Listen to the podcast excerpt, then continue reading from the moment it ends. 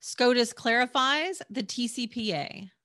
I'm Tanya Hall, and joining me is John Richer, attorney and shareholder at Hall Estill Attorneys at Law. Welcome, John. Good afternoon. How are you doing? Give us a brief summary of your legal background, especially as it relates to the Telephone Consumer Protection Act.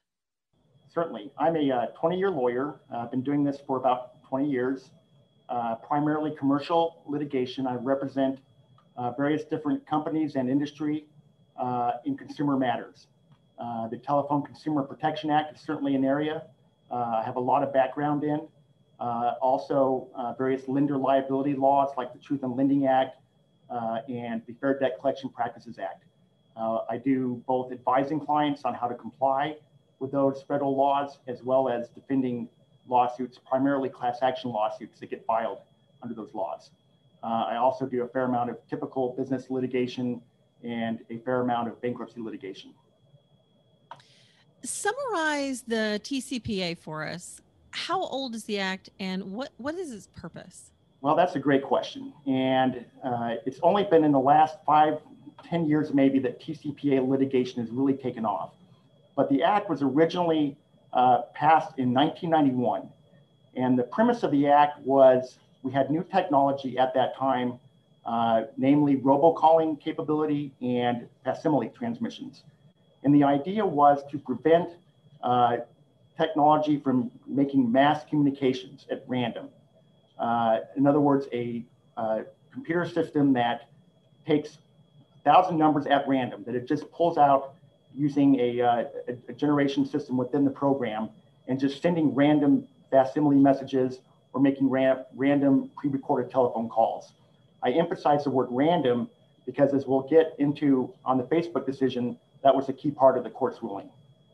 And so the idea was we want to limit that because it's a burden on consumers or other businesses to have to receive unsolicited uh, messages in the form of, at the time, uh, faxes and uh, robocalls. Uh, and now, as we've moved on through the years, text messaging. So the U.S. Supreme Court just acted on the case that we're about to discuss, as you mentioned. Right. But let's go back to the beginning. Who claimed Facebook ran afoul of the TCPA, and what did Facebook do to earn that accusation? Well, it was a uh, it was a gentleman uh, who was minding his own business, and, and actually, that's a great question. I want to put this in the context because I think in modern times it'll make sense to most people. So I assume that just about everyone, because it certainly happens to me, and it happens to other people I speak with, are just basically going about their business, and out of the blue they get a text message, and they're like, "Where did this come from? I have no idea what what it's about." Most people delete that text message uh, some people get annoyed by it, but very few uh, do anything about it. The gentleman in Facebook was one of those persons, or so he claimed. And what Facebook was doing was an optional uh, feature that you could opt into that allowed you, as a user of Facebook, to get a uh, text message if someone tried to log on to your account from an unknown device or medium. So uh, apparently, uh, this individual at the number uh, that he provided, uh, received that text message. And the problem in Facebook was the plaintiff said, I don't know who Facebook is. I don't have a Facebook account. Why am I getting this message? I never had a pre existing relationship with Facebook. And what does he do? He goes and hires a lawyer, and that uh, is certified into a class action lawsuit. And the issue before the court was whether the system that sent that text message qualifies under the statute. What were the lower court rulings as this case proceeded through SCOTUS? Right. So the uh, the district court initially denied uh, the, or, or, granted a motion to dismiss to Facebook. Uh, the Ninth Circuit, which is one of the three circuit courts that are split on this issue of what is an automatic telephone dialing system, uh, reversed and held that the system that Facebook uses qualified, and so the TCPA cause of action uh, was valid and could go forward as a class action. And then the Supreme Court took it up and reversed uh, 9-0 in a unanimous decision. And the key issue in Facebook is the key issue under the TCPA is that any electronic communication, whether it's a fax, those are still actionable. a telephone call or robocall, typically it's a robocall, or a text message, which is the realm I typically operate in. Is that message coming from what is known as a automatic telephone dialing system, or what we use ATDS, basically the jargon. And if there's not an ATDS, there's not a claim under the TCPA. So really the legal issue in Facebook was whether or not Facebook was using an automatic telephone dialing system. And the Supreme Court held they are not. Uh, it's important to understand what the argument was, I think, and that's probably your next question. Um, well, yeah, exactly. I mean, how did the definition of auto dialer gain clarity uh, right. then as a result? Right. So really the issue was the, the, the statutory text. And the text defines automatic telephone dialing system as something that has the capability of sending a random or sequential number generator. And the best way to understand this is a system that can pluck 10,000, 1,000, a million numbers out of thin air and either call those numbers on a random basis or do them uh, sequentially one after another. For example, 505, 299, 9911, 9922, et cetera, et cetera. And some of those calls may hit. There may be an actual person behind that call, and maybe there is no number, but it doesn't care. It just does it on a random basis or on a sequential number basis. The issue in Facebook is does the telephone dialing system have to have that capability? Does it have to have the ability to call uh, random or sequential number generation? Those are terms of art. Or, as in Facebook, and this was the plaintiff's argument in Facebook, or is it simply enough that the system has the ability to store numbers and then send them out automatically? And so in Facebook, the argument was we do not uh, send random uh, messages. We don't do that. We have a pre existing list of people who have a pre existing relationship with us who have given us their phone number, opted into our service to receive a text if there's a, a unauthorized or a uh, you know access to the account, and they're asking for this. And so our, our list is not random, it's not sequential, it's targeted with people who have a relationship. And so the argument in Facebook is, uh, is that a telephone, automatic telephone dialing system? The plaintiff said, yes, it doesn't matter whether or not it's, uh, it has the ability to, to call randomly or sequentially. It just simply has to have the ability to do it automatically. And Facebook said, no, that is contrary to the statutory text.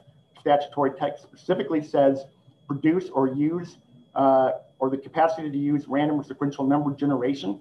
And Judge Sotomayor uh, and, the, and the 9-0 court said, we're going to stick to the language of the statute on this what does the TCPA compliance look like after the Facebook ruling?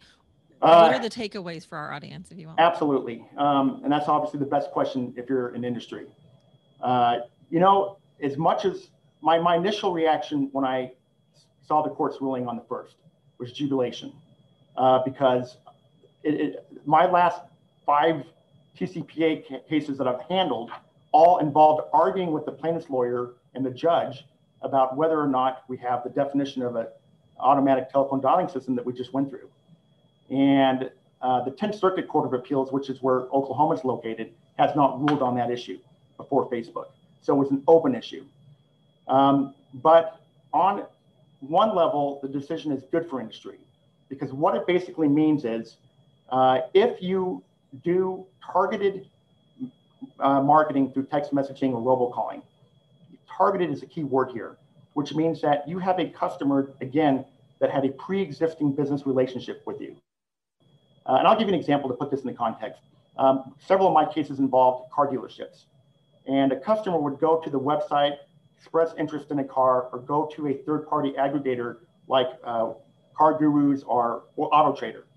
And they enter their information, and key to that, they give their phone number or their mobile phone. And then that information gets transmitted to the dealer the dealer puts it into a daily database and follows up. Well, the dealerships were storing those numbers for future use. So although there may not have been a sale based on that one inquiry, we had the number and we were subsequently sending promotional texts such as we have a sale blowout this weekend, uh, $50 off your next service, those types of things. And the uh, we were sued uh, allegedly because we didn't obtain consent uh, as required under the statute to send those messages. But the key thing is that we do not, in most business, does not send out these text messages automatically or at random. They do it on targeted marketing lists. So folks who continue to follow that uh, business practice, which I think is everyone I've ever defended, and most parties that I know do that, are going to feel very good about the Facebook case because it means that uh, they are not going to uh, have as, as, difficult of a time now that we have clarity arguing to a judge that the system I used doesn't qualify and I'm not liable under the TCPA. John Richer, attorney and shareholder at Hall Estill Attorneys at Law. If somebody wants to connect with you, John, uh, and find out more about uh, the work that you guys do, or maybe more about this case, how can they do that? Absolutely. The first thing they can do is go to uh, my law firm's website. It's www.hallestill.com, H A L L E S T I L L.com, and just uh, you'll see my biography along with the other attorneys in our office. Uh, they can also uh, look me up on LinkedIn uh, I'm present there and on Twitter. So various ways that they can contact me. And it's my pleasure to assist and help in any way I can.